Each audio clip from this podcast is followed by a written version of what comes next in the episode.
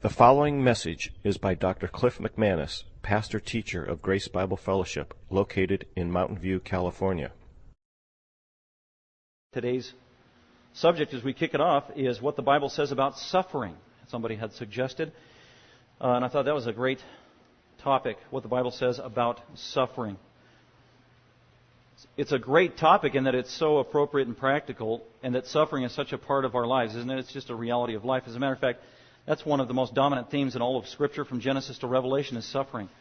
Uh, how God's people suffer, just people in general suffer. Suffering is going on all the time, continually around the world. It's true in the Bible. Uh, I was surprised to see that some Bible dictionaries and encyclopedias did not even have the word suffering under the S category. Some did and had great studies. Some just skipped it altogether, which I thought was amazing because this is one of the most universally applicable realities of human life unbelievers and believers alike, is the reality of suffering. We all endure suffering and have to put up with it. As a matter of fact, from an unbelieving point of view, for the last, they tell us, 3,500 years, the number one critique against biblical religion, an insatiable argument against uh, biblical Christianity today, is supposedly the problem of evil and suffering. That the Bible, Christianity, and Jesus really can't answer that problem sufficiently. So they tell us. Uh, I would totally disagree. The Bible is all about suffering and evil. That's the theme of the book. What do you mean the Bible doesn't answer that question? So we've got answers. That's the good news from a Christian point of view. So we want to look at this topic, what the Bible says about suffering. Suffering. It's such a huge topic. It's overwhelming. I mean, I could literally do a five to ten week series just on suffering because there's so much.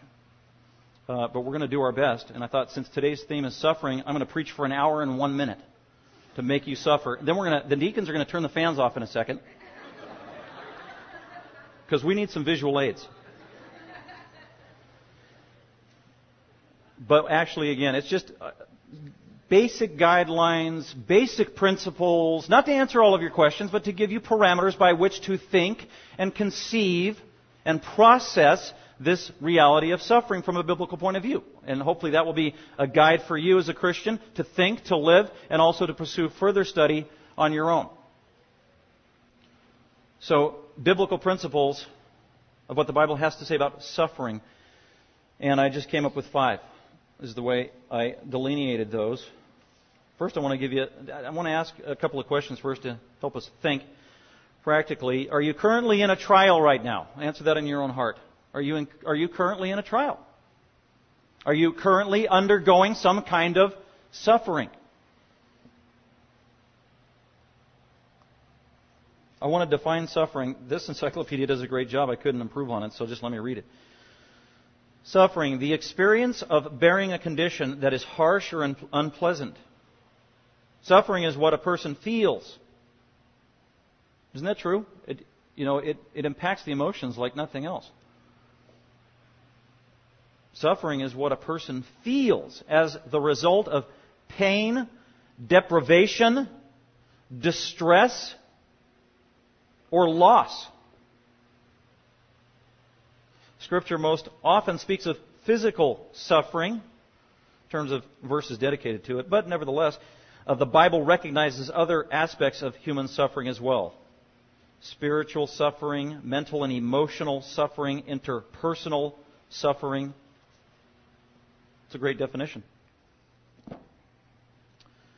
And then what I did is I just tried to. Oh, another question for you to think about. Uh, are you in a trial? Are you currently suffering? When was the last time? Can you think of the greatest trial or suffering you've ever had in your life? What was it? When was it? How did you deal with it? How did God mold you through it? How did you trust God through it? How did you fail to trust God through it? Uh, for me, that was a no-brainer in terms of the hardest time of suffering that I ever had. That I guess it would be two things. When I first became a Christian and realized all of my, my huge family, all my siblings and parents were not saved. So it was a, a tremendous uh, emotional distress that I had for years. The other one was when one of my best friends got killed in a car accident instantaneously uh, with his family. So, next question. When was the last time you read Job? Think about that in your own heart. When was the last time you read Job? You can't remember, that means it has been too long. By God's grace, He gave us that book, one of the longest books in the Bible, probably the first book in the Bible in terms of its antiquity. 42 chapters. That's what the whole theme is about. Suffering. It is a great, it is a real book. It is about the problem of suffering and evil. So I was able to go through that book this week and be reminded once again. What a, a tremendous book. And so we're going to look at some key verses in there. You can't talk about evil and suffering without talking about Job. That's why that book is there. That's what Paul said two times in the New Testament, Corinthians and Romans, that the Old Testament was given to us by God to the Christian church for our edification, for our benefit, for our consolation. We need to be in this book. So before we look at the really four key principles of suffering, point number one, we need to understand there are different kinds of suffering. Different kinds of suffering. Uh, there's physical suffering, whether it's physical medical condition. This can be an acquired physical condition that happened later in life. You got in a car accident, you got paralyzed, you lost your leg, uh, or it can be a congenital condition that you were born with, whatever that may be, some birth defect, some syndrome. So there's physical and health and medical suffering, and the Bible has that all over the place. Uh, there's also natural disasters and suffering that results from that. We've seen that recently in a lot of tornadoes and all kinds of horrible things, and hurricanes and tsunamis and earthquakes, devastating hundreds of thousands of people's lives instantly and also in the aftermath. Natural disasters, that's all over the Bible as well. By the way, every single one of these uh, Job was subjected to. He got the full brunt of it all. Physical maladies, natural disasters, uh, see life's circumstances brings suffering. Life is hard, isn't it? As the sparks fly upward, life is hard. I mean, that's what Job says. You got troubles in your life? Just expect it. It's reality. It's true of everybody. Life circumstances are hard and bring about suffering. D, or you could be a victim of evil and be suffering. You can be victimized by evil, sinful people. Whether they physically harm you, they steal from you and rob you, uh, whatever it is. So that's a kind of Suffering, then finally, E, uh, that is accentuated in the New Testament of being Christ like is religious persecution. Suffering for being a Christian. Suffering for being. I was thinking of all A through E, I probably suffer less from E in my life. Really. On a drastic level. Nothing like the early church or Christians around the world being persecuted physically with their life because of their stand for Christ. But anyway, you can pretty much take any issue of suffering or trial in the world and in your life and dump it into one of these five categories. And every one of these are found in the Bible. And every one of these probably, yeah, every one of these Job was subjected to. So let's go ahead and look at just some basic principles about suffering. How do we deal with it from a godly and biblical point of view? And that's point number two. We'll go there first. And there is a reason for suffering. There is a reason. Contrary to the atheist or the agnostic or the critic of the Bible that says, well, your religion can't answer the problem of evil. Well, yeah, it can. Problem of evil and suffering. It answers it. The entire, the whole Bible was written to answer that problem. You just don't understand the Bible. But let's look, I want to read through Job chapter 1 and 2. It's a long book, 42 chapters, but I do want to highlight the setting and a scenario out of Job 1 and 2. It gives you the gist of the whole book. This is a true story. Uh, Job probably lived around the time of Abraham or before Abraham.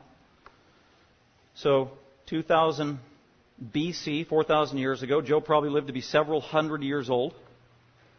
We know he lived at least 140 years after all of his trials. He could have been a couple hundred years old when they happened, when they had great longevity back in those days in the time of Abraham. And so, uh, verse 1 says, There was a man in the land of Uz whose name was Job.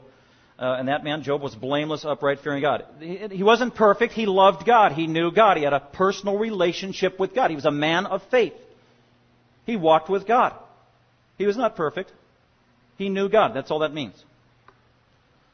So he was a righteous man. He was a believer. He had a wife, one wife. As far as we know, he was not a polygamist. He was faithful to the institution of marriage as God gave it in Genesis 2. He was fruitful and multiplied and had ten children, seven boys, three girls. And he was a good dad. Everything indicates he was a good dad. He managed his household well. He was a righteous man. He loved God. Verse 6, chapter 1. Now there was a day, now, transition, uh oh, Something bad's probably going to happen. Now there was a day when the sons of God, that's probably angels, could be good and bad, or one or the other, or both. There was a day when the sons of God or the angels came to present themselves before Yahweh. So, angels in the spiritual world were allowed to have access to Almighty God had an audience with God because God allowed them to have an audience. Angels are real. They presented themselves before Yahweh God here, the triune God of the universe, and Satan, the greatest of the demons, the greatest of the fallen angels, was in the mix. Going before God to get an, an audience from God. And Satan also came among them, verse 7. And Yahweh said to Satan, From where do you come? God knows everything. He's just, he wants Satan to speak up, fess up. What are you doing? What are you up to? What's going on? Kind of like your parents do when you're in trouble, right? What are you doing? Not a, matter of not knowing. God knows what's going on. From where to you, where do you come? And Satan answered the Lord and said, From roaming about the earth and walking around on it, exactly like 1 Peter 5, 8 says, Behold, be on the alert. Your enemy, the devil, prowls around like a roaring lion, seeking someone to devour and shred to pieces. It's what he does today. It's what he was doing 4,000 years ago. Verse 8, Yahweh said to Satan, Have you considered my servant Job? Job is a righteous man. What do you think of Job? He's a stellar believing saint. Satan, what do you think of him? For there was no one like him on the earth, a blameless and upright man, fearing God, turning away from evil. And then Satan answered the Lord, Does Job fear God for nothing? So Satan is mocking God and saying, Yeah, Job, he believes in you, he follows you, he's a godly man. It's because you protect him, that's why. Put a little suffering in his life, and I, I bet you, God, that Job will turn against you. So that's what Satan's up to here. Verse 10, Satan keeps talking. Have you not made a hedge about him? See, you've protected Job. You put a buffer around it. You know how when you go bowling and they put those little bumpers in the gutter so you never get a gutter ball? I like those. But anyway, that's like a hedge, a protector. And that's what Satan is accusing God of. Yeah, Satan's, I mean, uh, Job is a righteous man, but you're protecting him. You're buffering him. He hasn't had any real trials in his life. You made a hedge about him and his house and all that he has on every side. You protect his kids, you protect his wife, you protect his finances. By the way, uh, Job was rich. He was filthy rich, verses 2 and 3 of chapter 1. Do you know it's not a sin to be rich? God is the one who gives wealth. It's what you do with it. And Satan saying, man, you've blessed him all over the place. You blessed the work of his hands, verse 11. And then Satan challenges God. But on the contrary, put forth your hand, God, now and touch all that Job has, and he will surely curse you to your face. Make Job's life miserable, God, and he'll turn on you, Yahweh. Wow. Amazingly, in verse 12, then Yahweh, the triune God of the universe, Father, Son, and Holy Spirit, said to Satan, Behold, get this. You're never going to believe this, Satan. I'm going to give you what you asked for. Behold, all that Job has is in your power. Only do not put forth your hand on Job. So God, it's amazing. God is in control. God sets the parameters. Satan has great, amazing delegated authority, but God is in charge. Satan has freedom, but Satan is on a leash. Satan is on a short leash. Satan is on God's leash. And that's what's going on here. God defines the parameters by which Satan is allowed to operate. Do you know that Satan can do nothing unless God has allowed it first? Think about that. That's a huge principle. Satan can do nothing apart from what God has allowed him to do ahead of time. Because God is in charge. Satan is not in charge. God is in charge. Satan uses things that God gives him, but God is in charge. Behold, all that he has is in your power, only don't touch him. You can do anything you want to Job. You can mess with his finances, his family, his possessions.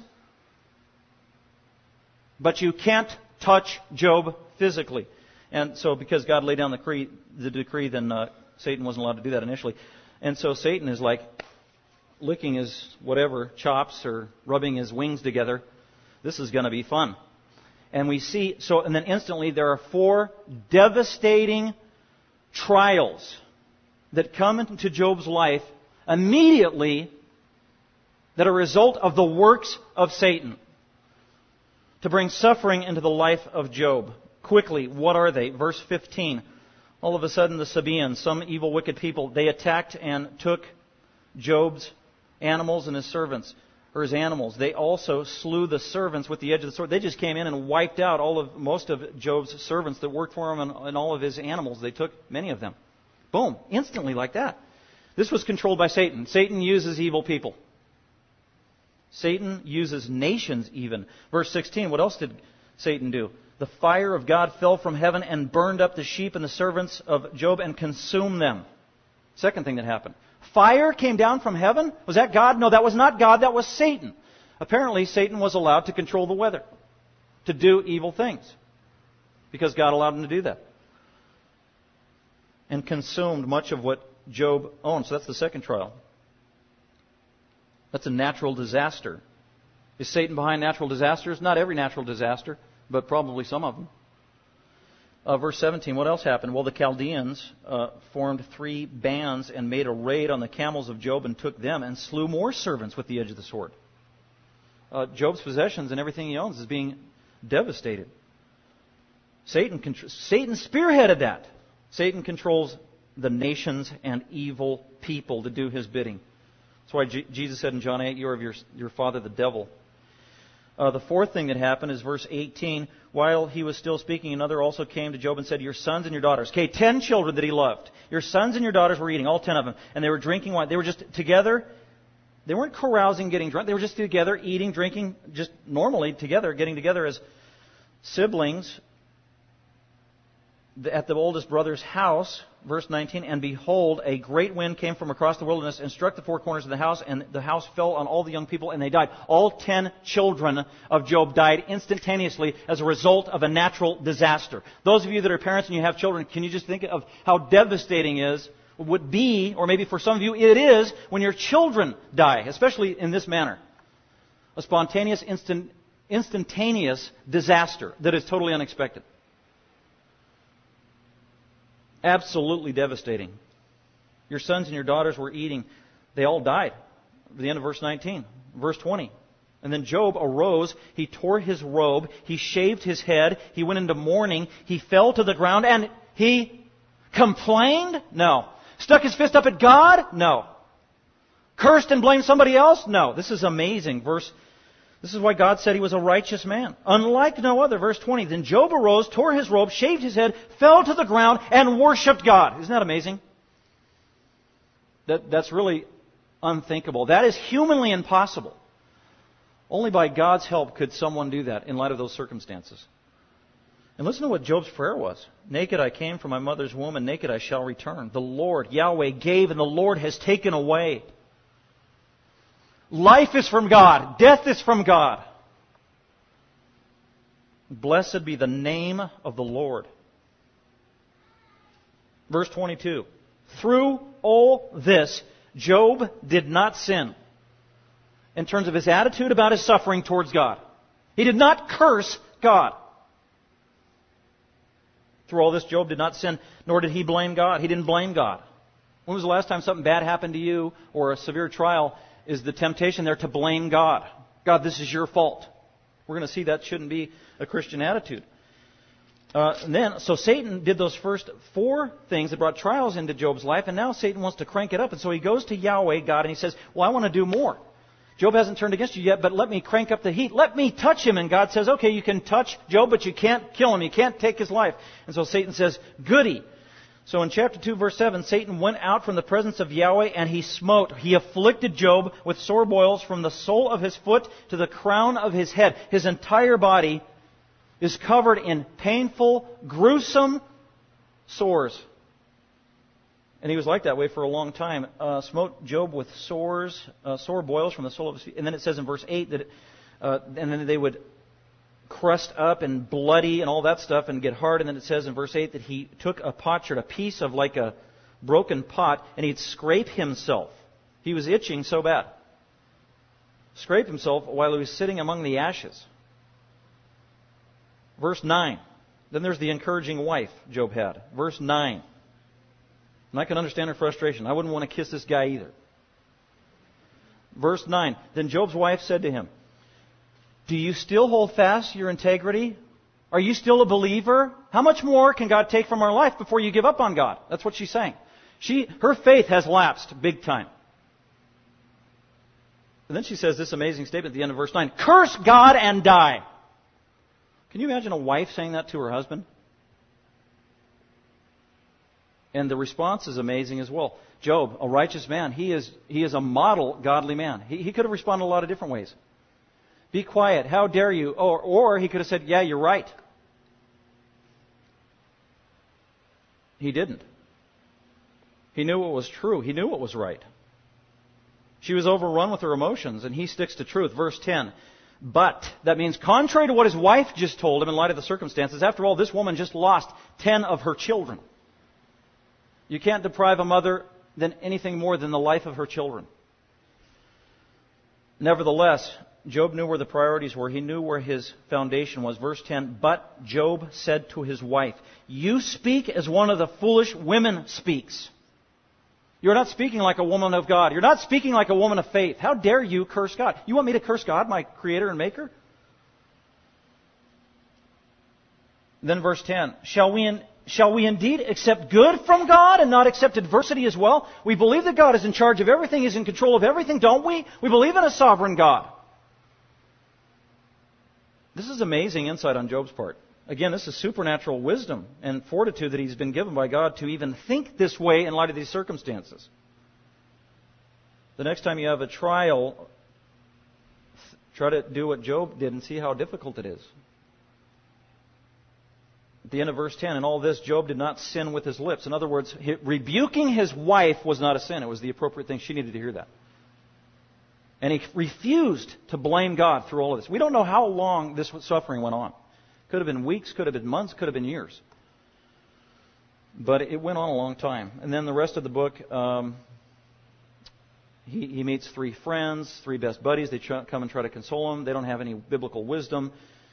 Uh, he gets fed up with them. Then there's another guy, Elihu, uh, comes along and says, Yeah, I heard what those three guys said, but I've got more wisdom. And then at the very end of the book, God listens to everybody, and finally God takes over. Okay, Job, those four guys didn't know what they were talking about. Let me tell you the truth about evil and suffering. And so in Job 38, 39, and 40, God takes over all the way to chapter 42, and God sets the record straight about how to have a biblical view towards evil and suffering. And Job repents and realizes uh, he shouldn't have listened to his friends, which he didn't for the most part, and he also uh, had totally wrong perspective about evil and suffering, and he thought he knew why he was suffering. And God's telling him, no, you didn't. And then Job realized, no, I didn't. I was, I kept saying, why, why, why? Why is this happening to me? Why is this happening to me? Have you ever asked that question in the midst of a trial? Why is this happening to me? And the point of Job is, Job never got the answer correct as to why this was happening to him until God told him why. The point was, you don't know why.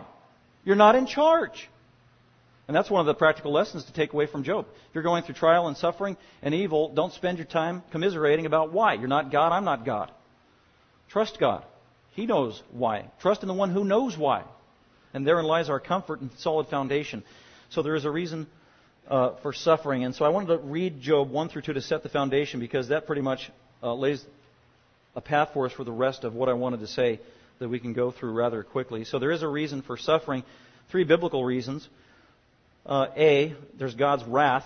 God brings suffering. God's wrath. That's Romans 8:20 and 22. When Adam and Eve sinned, God cursed Adam and Eve. When Adam and Eve sinned, God cursed the entire earth. That was his wrath, punishment for sin. Why is there pain and evil suffering in the world? There's really only one answer. Because of sin. Adam and Eve brought sin into the world, and as a result, we lived in a cursed, fallen, corrupt world. And from that comes all evil and suffering. So the problem of evil and suffering is not impossible to understand. I mean, to answer, it's easy to answer. It's hard to deal with and hard to understand. It's easy to answer. Sin is the problem. The curse is the problem.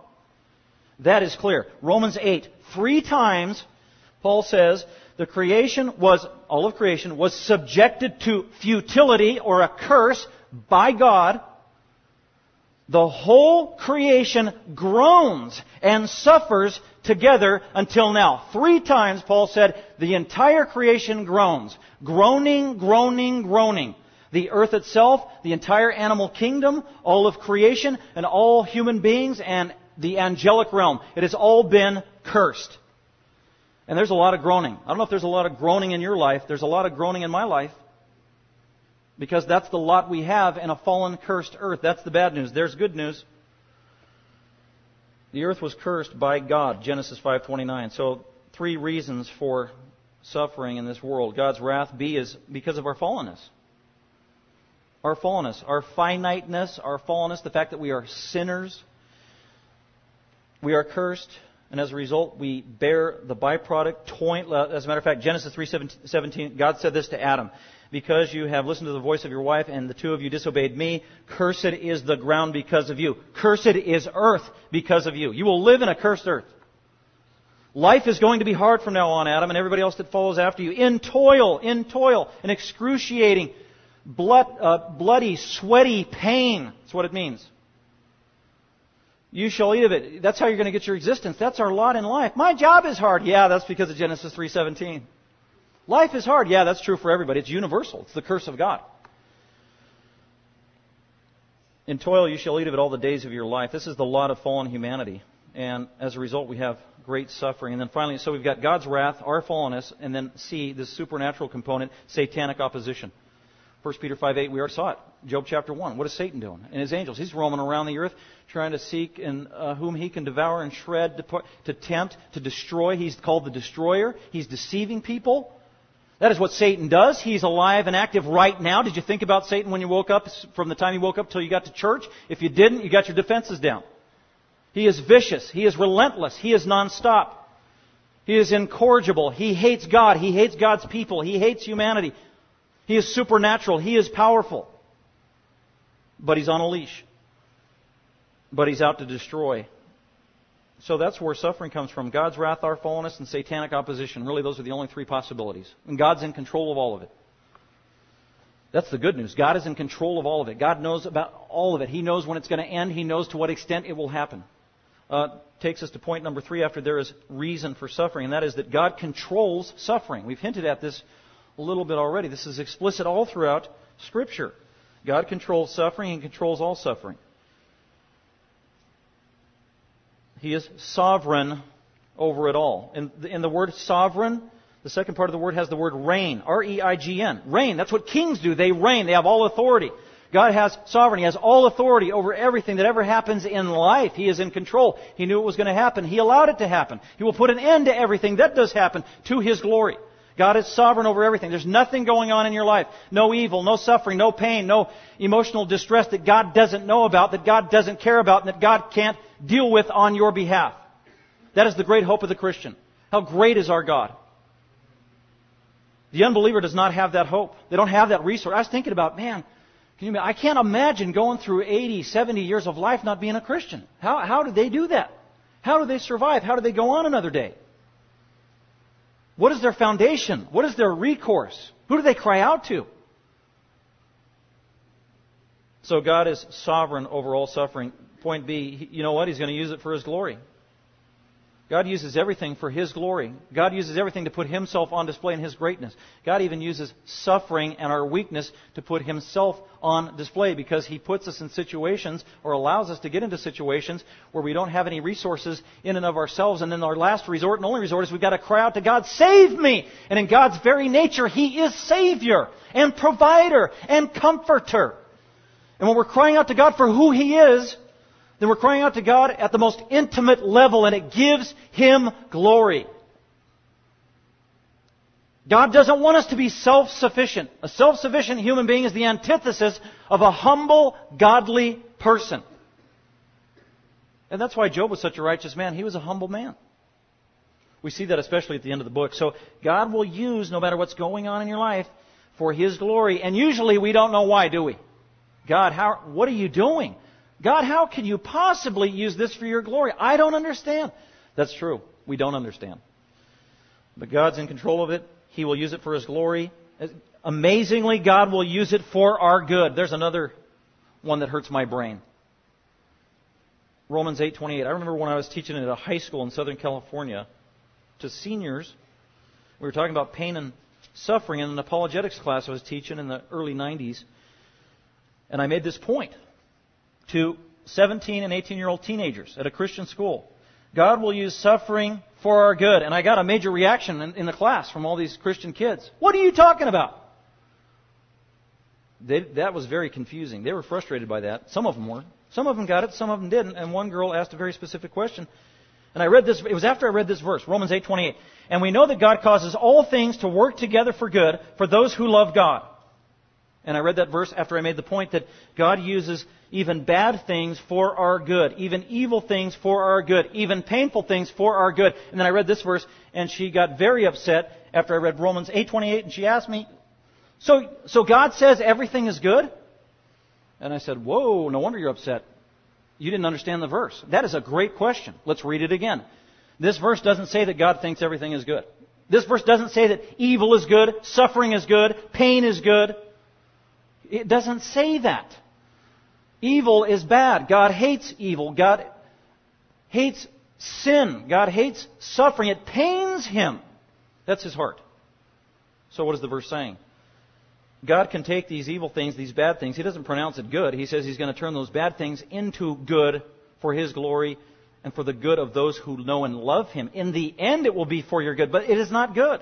The suffering you're going through is not good. The suffering you're going through is bad. It is painful. God understands that.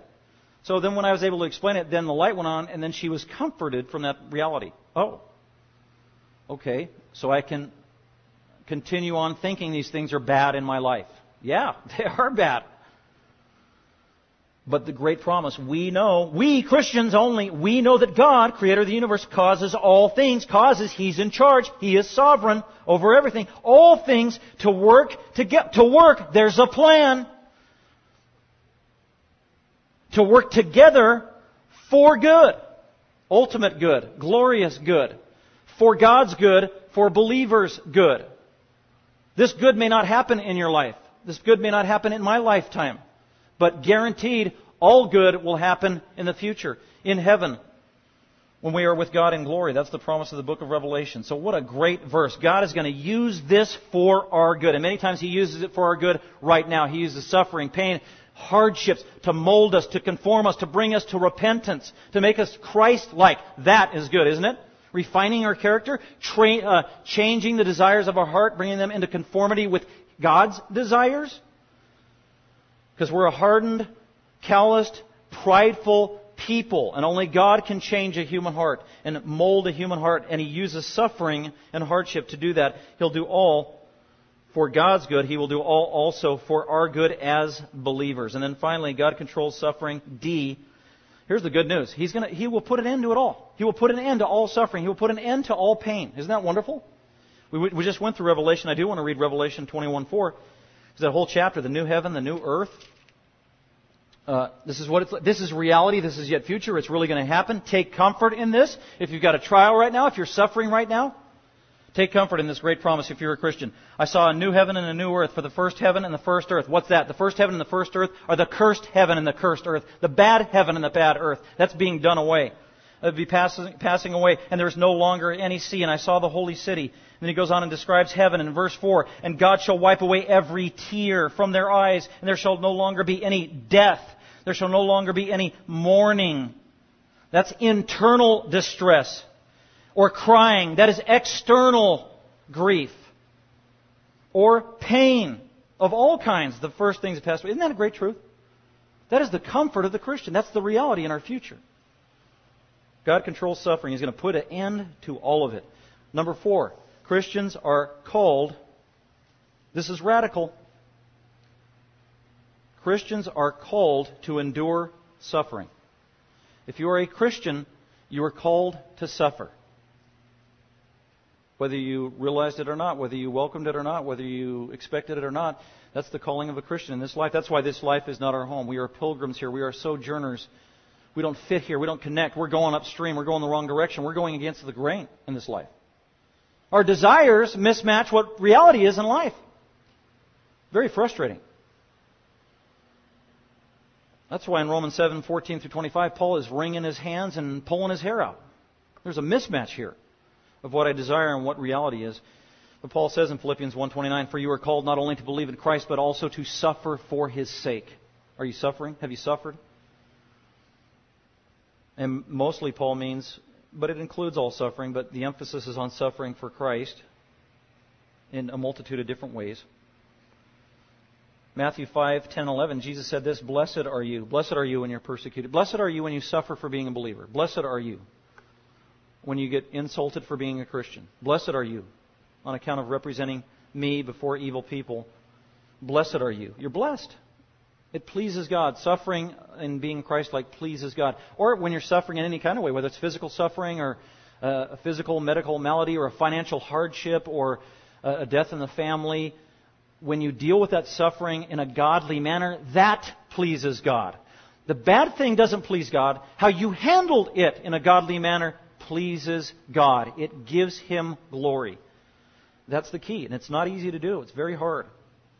Christians are called to endure suffering. Four uh, flurry of points. Uh, first, we need to do. First thing we need to do, letter A, just practice. Acknowledge it. If you've got suffering and pers- uh, persecution or suffering and trials in your life, you need to be honest. You can't just be dismissive. Acknowledge it. And you could just read the book of Psalms, and the psalmist all over is acknowledging. He's not hiding. He's like in the fiddler on the roof, the fat Jewish guy, uh, Tevye, who's always talking to God and praying to God, and he has a miserable life, and he's enduring suffering all the time. He's honest. He's talking to God. That's the Psalms. That's what the Psalms do. David talking to God. He's being honest. That's what we need to do. Psalms 3 through 7 in particular, very uh, clear example of that. Uh, what else do we need to do? Since we're called to endure suffering, we need to trust God through it. Trust God through it. That's what Job did. Job 1, 18 to 22, we already saw that. What did God do in the midst of the trial? He didn't blame God. It says he worshiped God. He trusted God through it. No, wife, I'm not going to curse God. I'm going to trust Him. He's the giver of life. He's the giver of good. He's the giver of all things, including adversity. And then at the end, if you got a moment, you can flip to Job 42 at the end of the book, where these principles are reiterated. So Job's learned all of his lessons. God gave his lecture from uh, Job 38 to 42 and then 41, and then Job responds and he says, Okay, God, I understand now. I didn't see it at first, but I understand you now. Uh, Job 42, verse 1. Then Job answered Yahweh and said, I know that you can do all things, and that no purpose of yours, God, can be thwarted. You're amazing, God. Verse 4. Hear now, and I will speak. I will ask you, and Please instruct me. Verse 5 I have heard what you've said in the last three chapters. I've been listening with a listening ear. But now my eyes see you clearly. Now I understand. Now I understand suffering and evil, and it's viewed through the lens of the character of God. That's the secret in verse 6. Now my eyes see you. Therefore, here was his response in verse 6. Therefore, I retract. I take back every sinful, short-sighted, faithless thing that I said and did, and I repent in dust and ashes. I put my hand over my mouth. That's being teachable. That's trusting God. That's leaning on Him. That's what we need to do. That's what Job did. That's the hardest thing to do. Well, how do we do that? Well, we got to do some specific things to pull that off. Letter C. You need to ask God for help. Ask Him explicitly. God, help me. Psalm verse 5, or Psalm 5, uh, verses 1 and 2. Listen to this. The psalmist is in turmoil. He is in trial. He is suffering. He is pleading with God. He's making, he's commanding God to do things. Give ear. Consider. Heed. And it goes on with all these imperatives. God, move on my behalf. God doesn't always move in behalf of the psalmist the way the psalmist wants him to. Sometimes God does.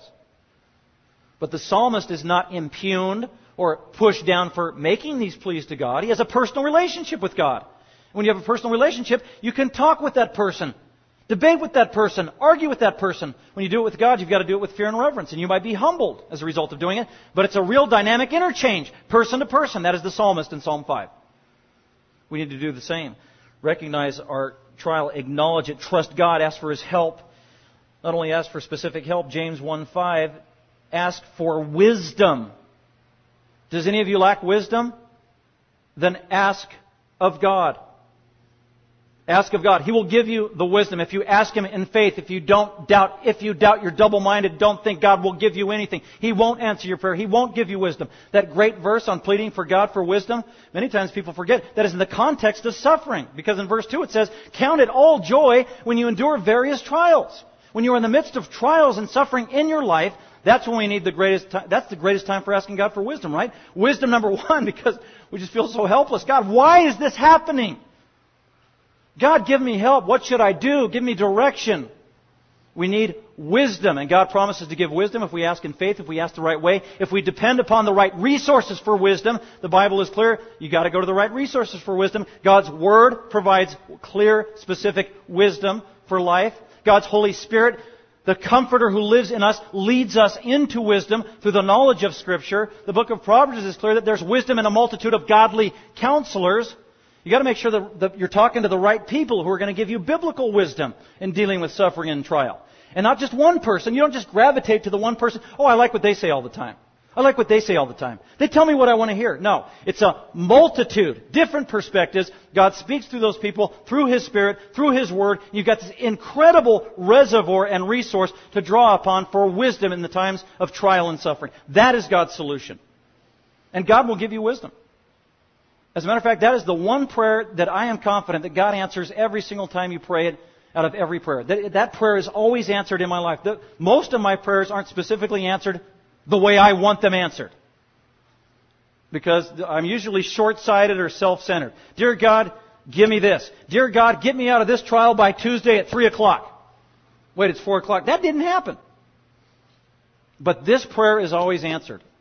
Give me wisdom in the midst of the situation. It's amazing. We need to take advantage of that prayer more often. And then uh, God, uh, Christians are called to endure Leave room for mystery in the midst of trial and suffering. There's got to be, otherwise you're going to go crazy asking the question why. There's a book on the book cart called Why.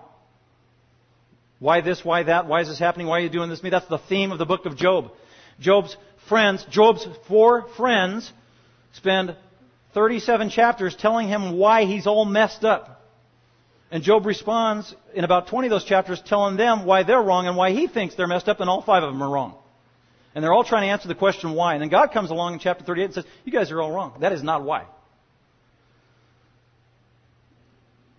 So there needs to be room for mystery. And so the only reason that Job actually knew what was going on is because God supernaturally decided to reveal supernatural revelation to him in the content of a personal visitation and told him, here's what's going on. And then Job probably wrote this down in a book. And, and God revealed to him that Satan was involved in behind the scenes. And Job had no idea that was going on when it happened.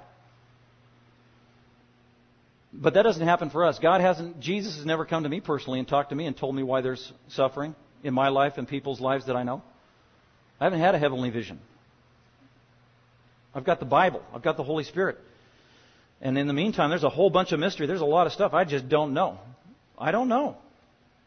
Pastor, this is going on in my life. Why is it happening? I don't know. Well, what kind of pastor are you? I'm a finite, short sighted pastor dude. Sorry. I love this verse. Leave room for mystery. Romans 11:33.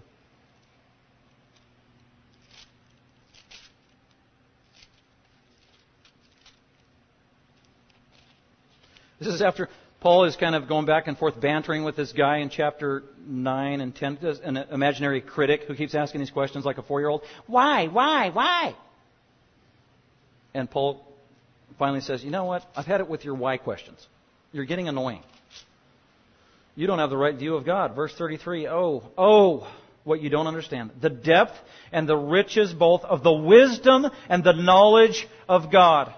How unmeasurable are His judgments and unfathomable His ways. They're, they're past finding out. You can't figure out the mind of God and what He's doing. But you got to be comforted with Genesis 18 like Abraham was and be and stay there. Will not the judge of all the earth do what is right? And the question is yes. And that settled the issue when Abraham kept asking God, why, why, why? You got to leave room for mystery because that requires faith in the Christian life as we walk by faith, not by sight, right? We don't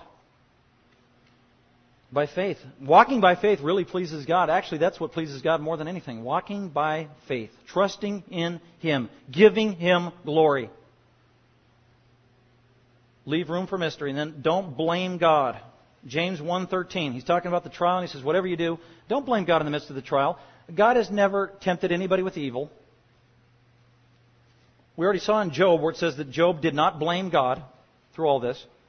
God was in control. God knew what was going on. God had a plan. God was going to bring it to a conclusion. But God is not directly inflicting Job. Satan is inflicting Job. Satan is harming Job. Something bad in your life goes on. Again, don't bring the fist up to God. God, why? Some Christians think that God's up in heaven and He's got a little voodoo doll that looks like every one of us on earth, made out of hay, like they had on Gilligan's Island. And God, everyone, boy, he didn't like you, so he takes out a pen and he starts poking you. Take that, McManus. Ah, how does that feel? Ah, ah. What kind of God is that? That is a warped, corrupted, distorted view of God. That is not a holy, good God. That is not the God of the Bible. Change your thinking if you think that way. It's Satan down in hell, and he's got his little voodoo dolls, and he's poking away. He's the enemy. So don't blame God. That's F. G. Think of heaven. Think of heaven. Colossians 3. Get your mind off of earth. Get your eyes up on heaven. Get your eyes on the Savior. Fix your eyes on Jesus. Romans 12. Think about heavenly things, not earthly things. Our home is there. Everything is there. Our Savior is there. Our future is there. Our destiny is there. Our perfection is there. Our reward is there. Our inheritance is there. Everything that is precious to us is culminated in heaven. You know, one of the reasons that God brings evil and suffering and trials and hard times to us in this life is to wean us from this life. That's why in Revelation, unbelievers are called earth dwellers 13 times. Unbelievers, they love the earth. This is their home. They want to stay here forever. No, not saints. We're from another, we are not of this world. Not of this world. Oh, I should come up with a closing brand line. But anyway, not of this world. So think of heaven. That's Romans 8:18. What a great verse that is on the front of your bulletin. Man, the glories of heaven. Nothing bad on this earth can even compare to the glories in heaven. Uh, H, what else? As a Christian, well, we need to endure it. Endure the trial. Endure the suffering. Endure it trusting God. Enduring according to God's plan. I do want to read 1 Corinthians 10:13. I was a brand new Christian, maybe two months into my faith. I was distraught, distressed, depressed over the fact that I had eight brothers and sisters who didn't know Jesus and were not responding positively. I had parents who didn't know Christ and weren't responding positively. And I was in the cafeteria eating my Cheerios with Nels Ortlund, who was the son of Ray Ortlund, great preacher and pastor, and brother of Ray Ortlund, who's a current pastor. And I didn't know who Nels was, just a friendly guy. We're sitting there, and I'm telling him, why, why are you downcast, my child? He said something like that. It was real spiritual. And I told him everything. And he knew I was, a, he figured out I was a new Christian. This guy didn't know anything. So he opened up, we opened up, he goes, open up to 1 Corinthians 10, and he read this verse to me. And I want to read it to you. This was 25 years ago. I will never forget it. Good Cheerios, too. 1 Corinthians 10:13 No temptation, no trial, no suffering has overtaken you, but such is common to man. You know what, Cliff? Other people have gone through this trial. Other people are going through this trial. People in the Bible have gone through this trial. You are not alone. You are not alone. There are people who can sympathize with you. I can understand what you're going through. You don't have a unique trial. If you think you've got there are Christians who think they have a unique trial. You're wrong. It fits in one of those five boxes I mentioned earlier, and this verse says so. You don't have a unique trial. It's a real trial, but it's not unique. There's nothing new under the sun. No temptation has overtaken you. By the way, that word is graphic. Overtaken you. It's ambushed. Man, you know, that's what trials do sometimes, don't they? You just get blindsided. You are ambushed. You are taken hostage from behind, and you were totally caught off guard, unexpected. Man, those are the worst kind of trials. And that's what this verse is talking about. You have no temptation has ambushed you, even though it's vicious, but such is common to man. So this has happened before. We've seen this before. The good news is, because we've seen this before, this has been diagnosed before, this has been played out before, there is a precedent for this suffering. God has the solution to your problem. Scripture is sufficient. God is sufficient. The Spirit of God is sufficient. Your salvation is sufficient for your trial.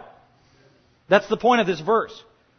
No temptation has overtaken you except which is common to man. God is faithful. How do you deal with trials and suffering? You start with the character of God. Remember what I said? He's not a voodoo doll poking you with pins. Job never cursed God. You start with God. Get your mind right. Recalibrate. Get focused. Clear your emotions. God is faithful. If you know Him, He is your Father. He loves you. You are secure in His hand. Jesus is your Savior. Therein lies our stability in the midst of a trial. I don't care what it is, even death. God is faithful. God is faithful. God is faithful. And God will not allow you to be tempted or suffer beyond what you are able. And then we say, yes, it feels like it. This is, man, you gotta just trust God here. But this is what the scripture said. The only reason I believe this verse is because it's in the Bible. If it wasn't in scripture, I wouldn't believe it. That phrase.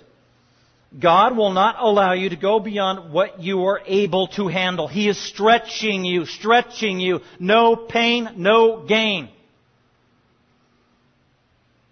God's faithful. He cares about you. He knows every hair on your head and has it numbered and named. He's faithful. He loves you. If you're a believer, He, he won't allow you to go through these temptations beyond what you're able. Well, my friend died.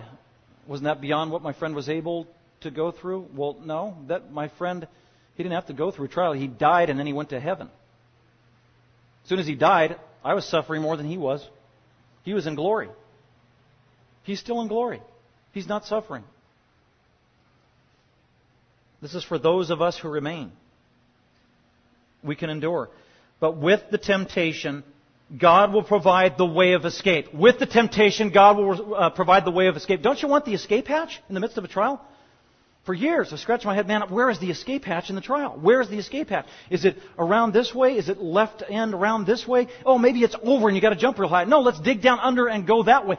And so this whole human idea is the way of escape is getting around the trial, bypassing the trial, doing anything to not go through the trial. That is not the way of escape. There's an escape hatch and only one escape hatch, and it's the end of the trial. You have to go through the trial, and at the end of the trial is the escape hatch. And I know that isn't appealing to us as humans, is it? It's like, wow. But there is an escape. There's a time when it will end. That happened in Job's life, by the way. We saw the escape hatch. He had to go through the trial. He had to lose ten children. He had to lose everything he owned. His body was physically attacked. He lost all of his wealth, all of his friends, all of his servants. He lost all of that, and God at the end gave him the escape hatch. God healed his body, and then God gave him ten new children through his wife. They didn't get a divorce. That was the grace of God. And they got replenished 10 new children and everything else. Twofold, at least. It's amazing, isn't it? Now, God doesn't promise to do that for all of us all the time, but He did for Job. And I don't think anybody here has suffered as much as Job. So, there's an escape hatch. And with the temptation, God is going to show you what it is in order that you may be able to endure. God wants us to endure. He wants us to succeed. He wants us to trust Him through it and make it through by His grace. So finally, with that, welcome it. Welcome the trial. James 1 2. Count it all joy. Count it all joy. Count it all joy. There's another verse that people get messed up. You mean I'm supposed to be happy and excited about the trial? No, that isn't what that verse says. Count it all joy. You count what you count. Joy doesn't mean happiness and warm fuzzies. Joy is a deep seated contentment in your heart, knowing that God is totally in control and you have a supernatural peace guarding your thoughts and your emotions. That is joy. And in the midst of a trial, you can have that kind of joy, and your joy is first and foremost in God because He's faithful. Not in the lousy trial. There is no joy in that. There's no joy in the suffering. It's in God. Your joy is in God. Not only that, there's a personal kind of joy. Your joy is the end result of the trial as God uses trials to strengthen us, to grow us. So therein lies the joy. So welcome it, embrace it, and God can use trials for different reasons, and that's why I put on there welcome it, because you don't know why God could be bringing this trial in your life. It could be a warning to warn you there's sin in your life. God could be uh, bringing trial into your life and suffering to chasten us. That's Hebrews 12, 5 through 11. Uh, there could be suffering in our life as a result of just living a godly life and we're being persecuted for the name of Christ. That pleases God. Welcome it. And then finally, point number five the most important point about suffering. Remember, I said the skeptics for 3,000 years have told us that Christianity and the Bible doesn't have an answer to suffering, evil, pain. Yeah, it does. It's got the greatest answer there ever is. The greatest event in the history of the world, the greatest suffering that ever took place, is the culmination and highlight of the greatest act of love in the history of the world. Jesus Christ, who came down here and subjected himself to suffering and pain and evil like nobody else in the history of the world, and he did it in a planned manner by dying on the cross, being crucified for the sin of the world, being punished by God the Father, being afflicted and tormented by Satan in the process, and all these people who hated him on earth. So Jesus was subjected to greater pain and evil and suffering than anybody in the history of the world, and he did it for a specific purpose to save us, to save sinners, for our good, for God's glory. That's point number five. Jesus suffered to give you and me life, spiritual life, eternal life perfect life. So God can identify with you, with you when you have suffering. Jesus can personally identify with all of us when we have evil and suffering. And as a matter of fact, one of the callings of a Christian is to welcome and take on suffering in this life because when we suffer, we are most like Christ. Man, think about that. Among other things, when we suffer, we are most like Christ. Do you want to be Christ like? Well, if you do, then you're going to be subjected to suffering in this life. 1 Peter 2:21 said that Jesus Christ suffered for you. He suffered for me on the cross. Isaiah 53, the entire thing is a prophecy about how Jesus would suffer grueling pain, physical, emotional, spiritual torment, isolation, crucifixion, whipping, scourging. He was crushed for our iniquities. By his scourging we are healed. By his suffering we have forgiveness of sin in this life, which is eternal life, and also in the future, glory to come. I know that was a whirlwind and a lot to take in, but let's think about that and meditate on these great truths, especially that last point. Jesus Christ, the suffering servant, the one who can identify with every single one of us as our Lord, our Savior, and our older brother.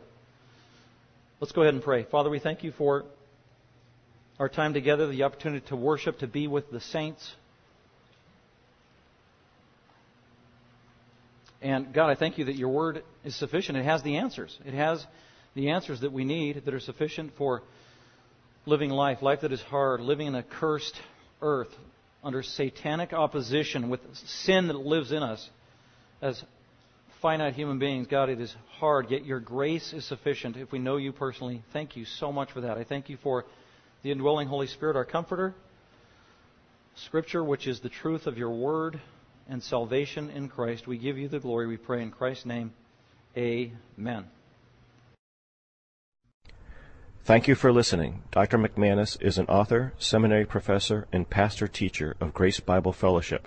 For more information about Dr. McManus, other messages, or resources, please visit gbfsv.org or call us at 650 630 0009.